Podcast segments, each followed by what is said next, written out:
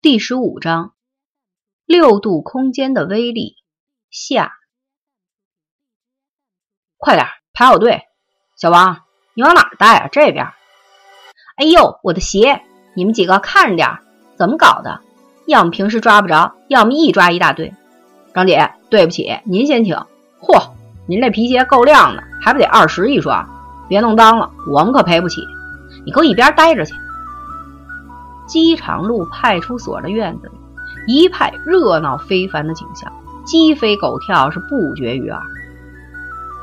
屋里的牛锁正拼命地排除外头的干扰，他脸上堆满了笑容，招呼客人：“来，胡副校长、小方老师，请喝茶，尝尝，这可是我家大闺女从杭州带回来的正宗的西湖龙。”那个“景”字儿还没说出来，就听见米阳在外头吼。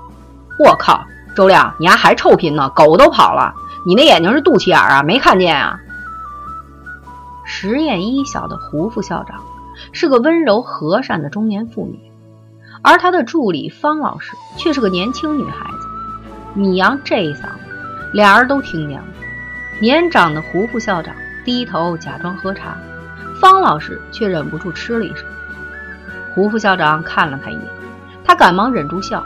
装模作样的吹茶叶沫子，方老师这沧海一笑，显然让牛锁脑子里那根绷得紧紧的弦彻底断裂。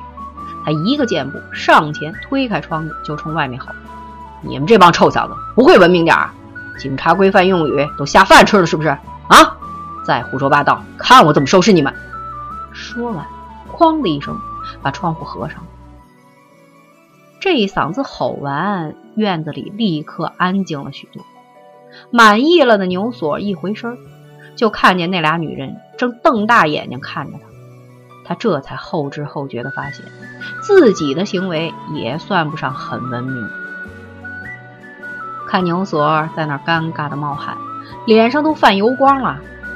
胡副校长忍住笑意，体贴地把话题转开。早就听说。你们基层派出所忙，今日一见，果然不假。牛锁稍稍松了一口气，赶紧顺着台阶下。可不是，鸡毛蒜皮、家长里短，无论事儿大事儿小，都得先过我们这一手。来来，二位请喝茶。实验一小，其实位于另一个派出所管片的边界处，当初也不知道怎么弄的，就划归六角园派出所了。人人都知道机场路管片是有名的脏乱差，可偏偏这个重点小学就归他们管。交界的那个派出所所长几乎每年都提出要把这重点给划回来，牛所是打死不干。按照他的说法，要是没这个小学顶着，这一年从上到下，从内部到外部，我就别想看人个笑脸了。这不。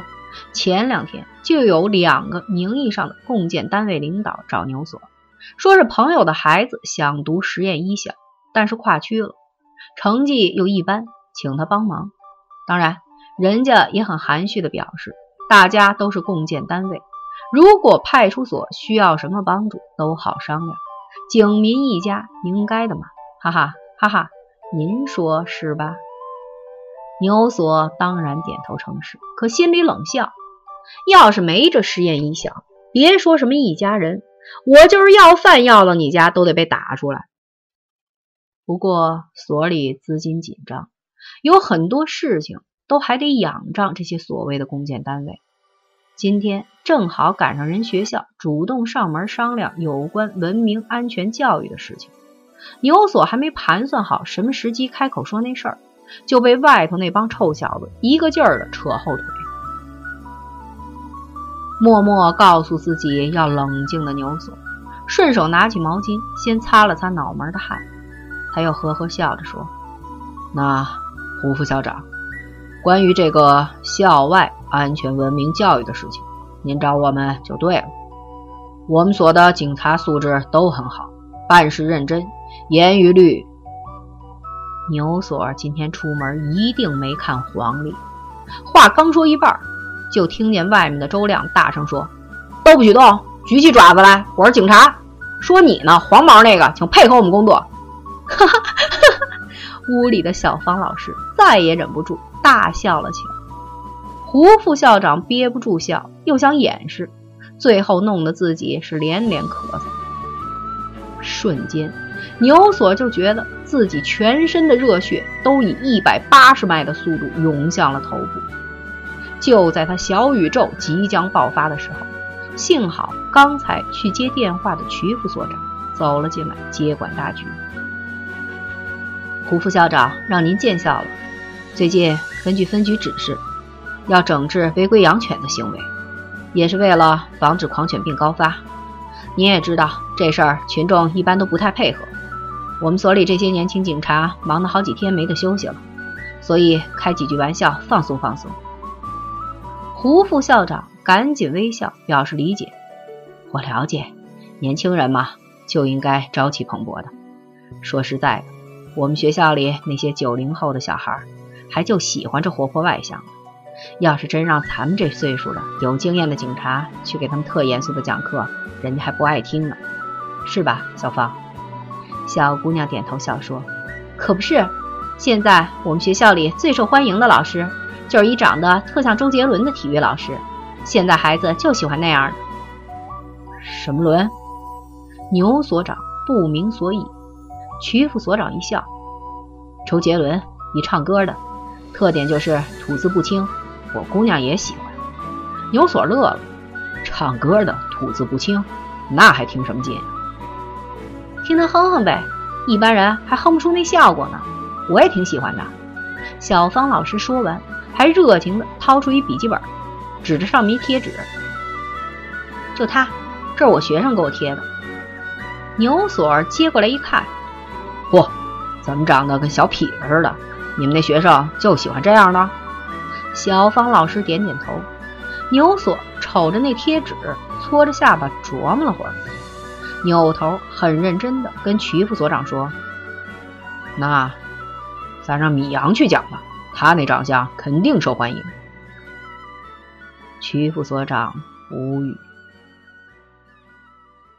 外头正跟一只大公鸡抓狗时顺带没收的，战斗的米阳换连着打了三个喷嚏。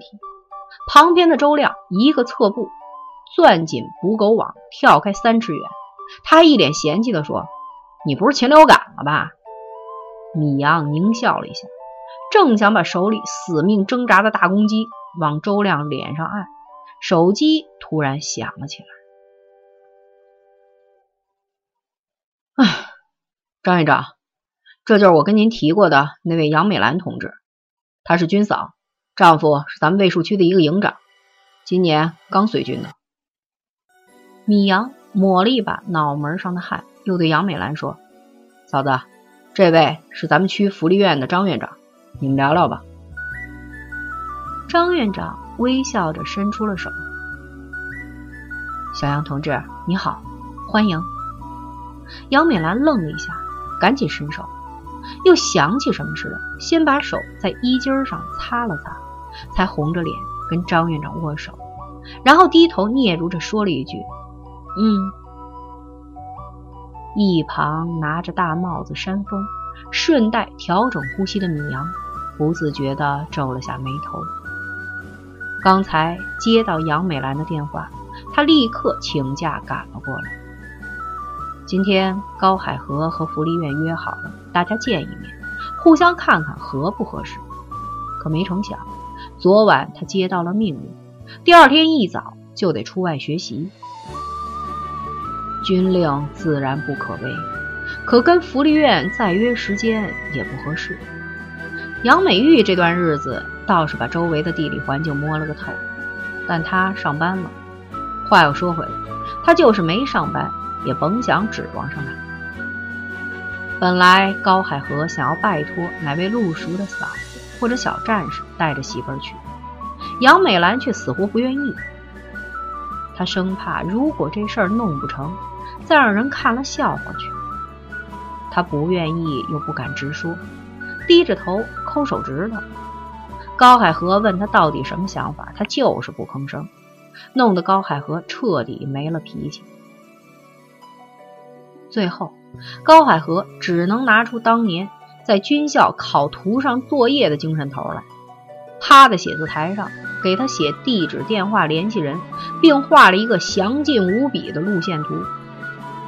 第二天虽然不放心，也只能咬牙上车走。临上车前，高海河突然想起米阳，就扒着车窗，把米阳的手机告诉了妻子。如果有万一，就找这个警察，毕竟是熟人，真有个什么事儿，人家兴许能帮忙。目送着丈夫的车远去，杨美兰赶紧转身往大门外走。她生怕周围几个军嫂过来跟她搭话，他们都是随军好几年的人了，有工作的。也有在家看孩子的，甭管从哪儿来的，生活习惯、言谈举止都像个北京人。刚来那段日子，杨美兰也曾遵照丈夫的吩咐出去走走，别老闷在家里。只是那些军嫂聊的话题，她都插不上话，自身口音又重，人家虽然没有当面嘲笑，可因为自卑，所以自尊心更强的杨美兰。却再也不肯出门交交。忙于工作的高海河，也只是因为妻子天生腼腆，就随他去了。杨美兰一路按照丈夫给的地址去福利院面试，可没想到中途公共汽车发动机出了问题，油门踩得轰轰响，车就是开不走。末末了，还是趴窝了。售票员只能让所有人下车，凭票坐下一趟。也不知道今天是怎么了，这下一趟车是死活不来。眼瞅着约好的时间就要到了，慌了神的杨美兰只能操着蹩脚的普通话跟路人打听还有没有其他公车去目的地。那老大爷倒是挺热心肠的，一看高海河的作战图。先豁了一声，然后就噼里啪啦的一通指示，该坐哪入车，在哪一站倒，然后往哪走。可这老爷子语速很快，那些陌生的站名、地名，再加上北京话里特有的儿化音，让杨美兰听了个似懂非懂。本来就怕跟生人打交道，听不清问多了，又怕被人嘲笑是老外地。原本就是鼓起所有勇气问路的杨美兰，只能讪讪的跟人老大爷道了声谢，就挤上了他还算听明白了的五零三路汽车。一路上，杨美兰竖着耳朵听报站，好不容易听见一个跟那老大爷发音差不多的站名，她赶紧挤下了车。可下车一看周围，她立刻就傻了眼。老大爷提过的那两个标志性建筑物，连半个都没有。周围匆忙走过的行人，没有一个人在乎这个紧抱着皮包、仓皇四顾的女人。杨美兰当时就想蹲在地上哭。来过北京的都知道，北京公共汽车站间隔大，曲线那更大。要是您来问路，某当地人告诉你不远，就一站地的路，您可千万别以为就是一百米，一般都是一里地起步。杨美兰站名没听错，可这是某某某东站，她应该在西站下车才对，里外里就出去了小一公里，能找着标志物才怪了。好在高海河临上车前那番嘱咐，他还是牢牢记在了心里。握在手心里那张已经被汗水浸透的纸条发挥了最后的作用。然后，正在跟攻击中的战斗机战斗的米阳，就骑着自行车一路飞奔的出现在了这里。看着面红耳赤、声如文瑞的杨美兰，很艰难地应付着张院长的闲聊，米阳的心里直犯嘀咕。要说高海河，瞧着那利落爽朗的样子，怎么娶了这么一个？怎么说呢？也不是说难看或者不好，就是有点上不得台面儿啊！一声啼哭，打断了米阳的胡思乱想。他扭头一看，黄老师抱着个婴儿走了出来，怀里的娃娃大声的哭着，好像受了天大委屈似的。院长，你说这艾佳……他话未说完，一抬头看见米阳，哟，大米来了。哦哦，好了好了，不哭了啊，艾佳乖乖。黄老师急匆匆的打了个招呼，又赶紧的去抱着孩子轻轻摇晃，哄着他。米阳伸头看了一眼，那孩子哭的小脸通红，鼻涕呼着嘴巴。米警官顿时觉得喉咙发紧，很敬畏的往后退了一步。那夜的噩梦，他记忆犹新呐。这边的黄老师无奈地说：“院长，这孩子老哭，可怎么得了？离不开人。可我那儿还一帮孩子要管呢。”张院长本想伸手接过孩子，不经意间看见杨美兰正全神贯注地看着这孩子，他心思一转，笑问：“小杨同志。”刚才好像你说你还没孩子，那你有带孩子的经验吗？杨美兰用力的点头。那个时候在老家没事儿干，亲戚的娃娃都帮着照看过。张院长点点头，没说什么，只是示意黄老师把孩子交给杨美兰。黄老师自然照办。杨美兰小心翼翼的接过了这个孩子。说来也怪，也许是这孩子哭累了，一被抱进杨美兰的臂弯，他竟然不哭了，只是轻轻的抽噎着。那软软的小小的身子一入手，杨美兰心跳顿时开始加速。她低头和小婴儿对视着，孩子被泪水浸润过的眸子越发显得乌溜溜的。她好奇地看着这个陌生的人。杨美兰忽然间心软的就如烂泥一般，再也不想松开手。乖啊，真是个乖娃，来，娘娘给擦下，轻轻的哦。哎，真好。杨美兰轻柔的用手背把孩子嘴边沾到的鼻涕给抹了抹，丝毫也不嫌弃。饱经阅历的张院长看着杨美兰温柔的神色，微微一笑。他那是毫不作为的，发自内心的母性。虽然之前杨美兰一副唯唯诺诺、话不成句的样子，并不让人欣赏，但是现在张院长对她非常满意。这里不需要慷慨激昂的演说家，这里需要的是一颗柔软包容的心。米阳则是有些吃惊的看着杨美兰的一举一动。原来他也会说这么多话，而且一举一动都透着女性的温柔。米阳自嘲地挠了挠头，这就是所谓的人不可貌相吧？看来自己也是一俗人。滴滴，短信声响起，米阳掏出手机一看，是维京的，忍不住一笑，往旁边走了几步，给维京回电话：“你在哪儿呢？”维京劈头就问：“福利院啊？”米阳回答：“你又去看艾佳啦？”电话这边的维京啃着鸭梨问：“这事儿米阳跟他提过。”“嗨，我说那边那大漏勺，你下巴汤都快滴到我沙发上了。”坐在一旁的桃香直翻白眼，先拿脚踢了维京一下，然后才扯了几张面巾纸塞了过去。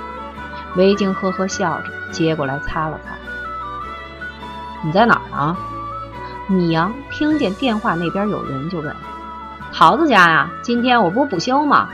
桃子从欧洲回来了，我来找他一起去吃晚饭，问你去不去？”维京笑嘻嘻地说：“这两天他心情着实不错。前一段时间为了个大 case，忙得脚丫子朝天。现在合同拿下，老板大发慈悲，除了额外发了奖金。”还让大家轮流补休几天。按照亚军的说法，进 BM 公司三年了，第一次见到给做馒头的发奖金，怎么就让你赶上了？哟呵，怎么想起我来了？要是让我付钱，我可不去。米阳跟他斗，一旁笑眯眯听着的桃香凑了上去。米大警官，给个面子吧！你陶大美人亲自邀请，那是一定要出席的。不过这几天所里确实太忙，你们先去吃，告诉我个地方，回头我找你们去。米阳跟陶香因为维京，彼此关系也不错，属于还能开开玩笑那个阶段。维京曾问过米阳，为什么不追求陶香？男人不是都喜欢美女吗？米阳说：“是啊，男人是喜欢美女，可男人不一定都娶美女。你不知道，有时候女人会让男人没自信吗？”维京说：“是吗？可我看你挺有自信的。”米阳说：“是啊，没自信的时候看看你，我立刻信心满满。”维京说：“我大嘴巴抽你个信心满满。”陶香笑说了句：“好啊。”就坐了回去。这边，维京酸不溜丢地说：“一说美女邀请，您都激动了吧？腿都软了吧？”那是，不光激动腿软，让我付钱我都认了。米阳笑说，然后就听见咔嚓一声，电话给挂了。米阳痴痴笑着，心情很好的冲正对他招手的张院长走了过去。我说：“你俩都几岁了，还一天到晚的穷斗？”打我认识你俩就闹，闹到现在也不嫌烦。陶香很没辙的摇摇头，维京一撇嘴：“谁让他嘴欠？”桃香好笑的说：“我看你俩半斤八两。”维京扑上去拧他：“你敢说我嘴欠？”两个人笑闹成一团。俩人折腾了一会儿才分开。桃香拢着头发问。你最近干的怎么样？还顺心吗？瘫在沙发上的维京说：“不就那样。”桃香一笑：“哟，又不是你排除万难就想当白领的时候，外企白领。”他夸张的学着维京当初羡慕万分的口气。维京却不像他预想的那样跳起来跟他闹，而是特有感触的带了点忧郁的叹了口气。在 B M 这段时间，我唯一的感觉就是，厕所装修的再豪华，它还是厕所，哪儿上不是上啊？干嘛非去那儿蹲着呢？噗！陶香差点把嘴里的咖啡呛着，他哈哈大笑了起来。行了，不说这个了，一说我就烦。我现在是能干多久干多久，最起码有一个好的 background，以后换工作的时候有优势。维京耸耸肩，陶香先点点头，然后突然笑了起来。你现在说话也中英文夹杂了，有范儿了啊！维京一斜眼儿，你恶心我呢是吧？陶香赶紧摆摆手，岂敢岂敢！对了，刚才你跟米阳说什么爱家的？他要去爱家买家具？维京吃了一乐，哪儿跟哪儿啊？是米阳他们派出所捡了个孩子送福利院了，取名叫爱家，不是爱家家居，因为是国家开的，所以一般名字都是爱国、爱党、爱人民的。原来如此，这孩子肯定有毛病吧？陶香一耸肩，米阳说没有，不过是个女孩，哼，大概是重男轻女的超生游击队干的吧，造孽呀！维京啧啧有声。话音未落，维京的电话响了起来。老娘，找我啥事儿？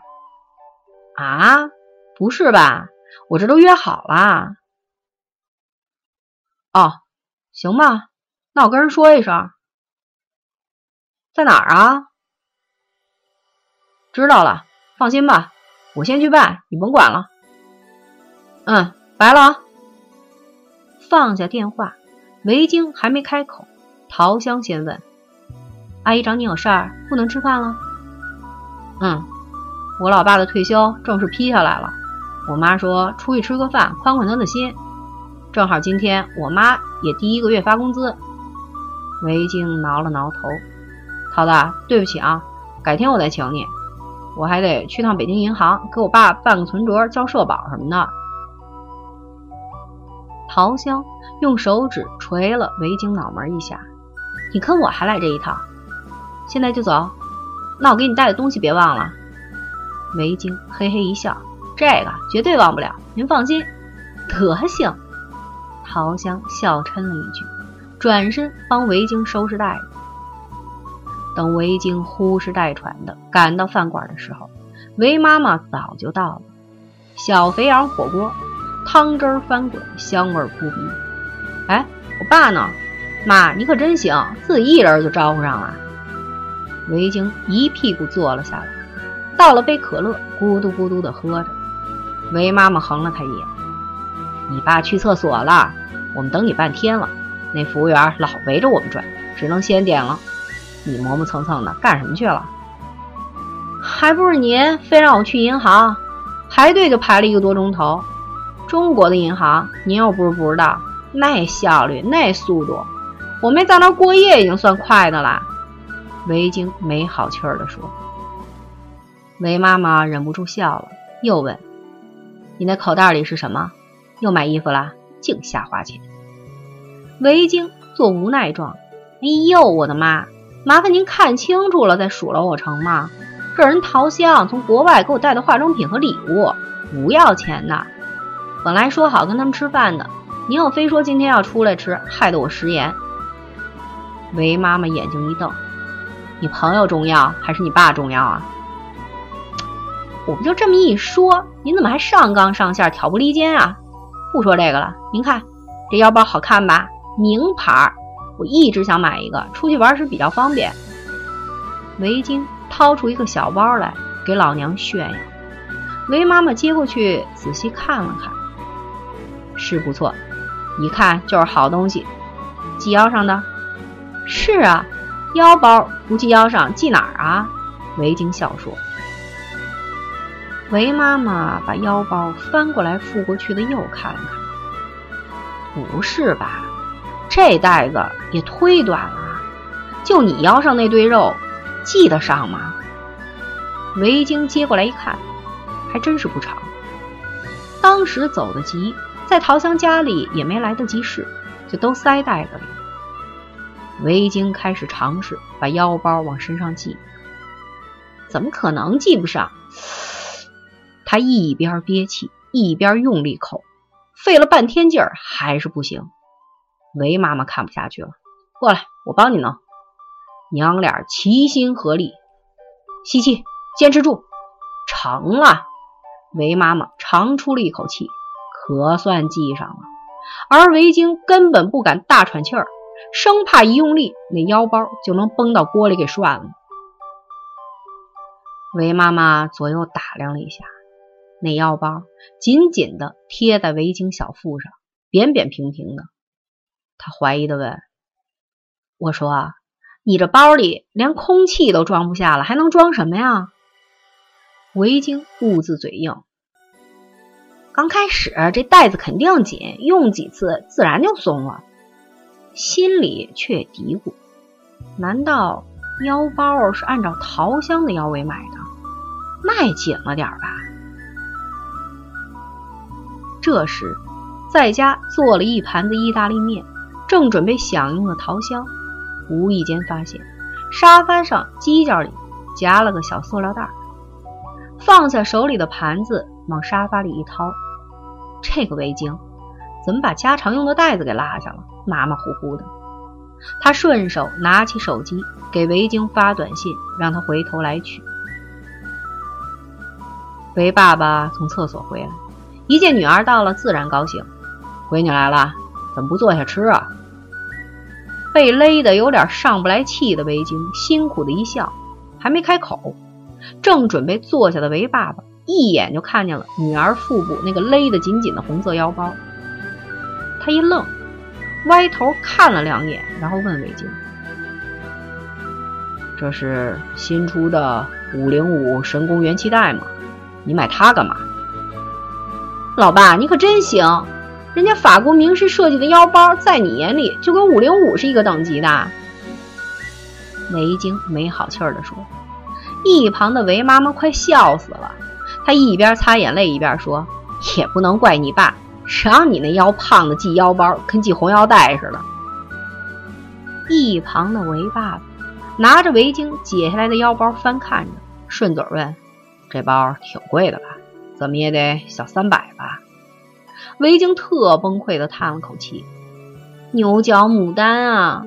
然后说了个数字。韦爸爸吃惊的张大了嘴：“不是吧？就这么一小玩意儿？”“就是，你以为现在这小年轻钱都花哪儿去了？”韦妈妈见怪不怪地说。啧啧有声的韦爸爸忍不住摇头：“好啊，这价钱能买多少个面口袋啊？还比这能装？”“切，老爸，那面口袋能系腰上吗？”韦京瞪了一眼自己老爹，一把把腰包抢回来，往袋子里塞。韦妈妈夹了一块的金针菇给自己老头，又跟他笑说：“还别说，你闺女那腰系面口袋肯定没问题，够粗。”说完，夫妻俩都笑了起来。韦京正要愤而反驳的时候，手机响了，正是陶香让他回头去取袋子的那个短信。韦京立刻得意洋洋的。把手机递到父母面前，看看看看，不是咱腰粗，是那袋子有问题。韦妈妈扫了一眼那短信，不是就不是呗。话说回来，一天到晚稀里马虎、丢三落四的，你还挺得意的是吧？韦江，我说话呢，你听见没有？韦妈妈发现女儿手里举着手机，人却扭着头看向窗外。她拍了一下维京的手，看什么呢？回头手机在掉锅里。啊，妈，我出去一下，马上就回来。维京回过神来，匆匆说了一句，就起身快步走了出去。哎哎，你去哪儿啊？维妈妈叫了一嗓子，然后推了维爸爸一把。维京，他怎么了？维爸爸没说话。只转头看着窗外，维京正穿过饭馆门前的小马路往对面跑。街边的路灯不算亮，好在离得不远，能看出一个男人正扶着一棵树，好像在呕吐。韦妈妈看女儿朝他跑了过去，夫妻俩面面相觑，同时发问：“那谁啊？你认识吗？”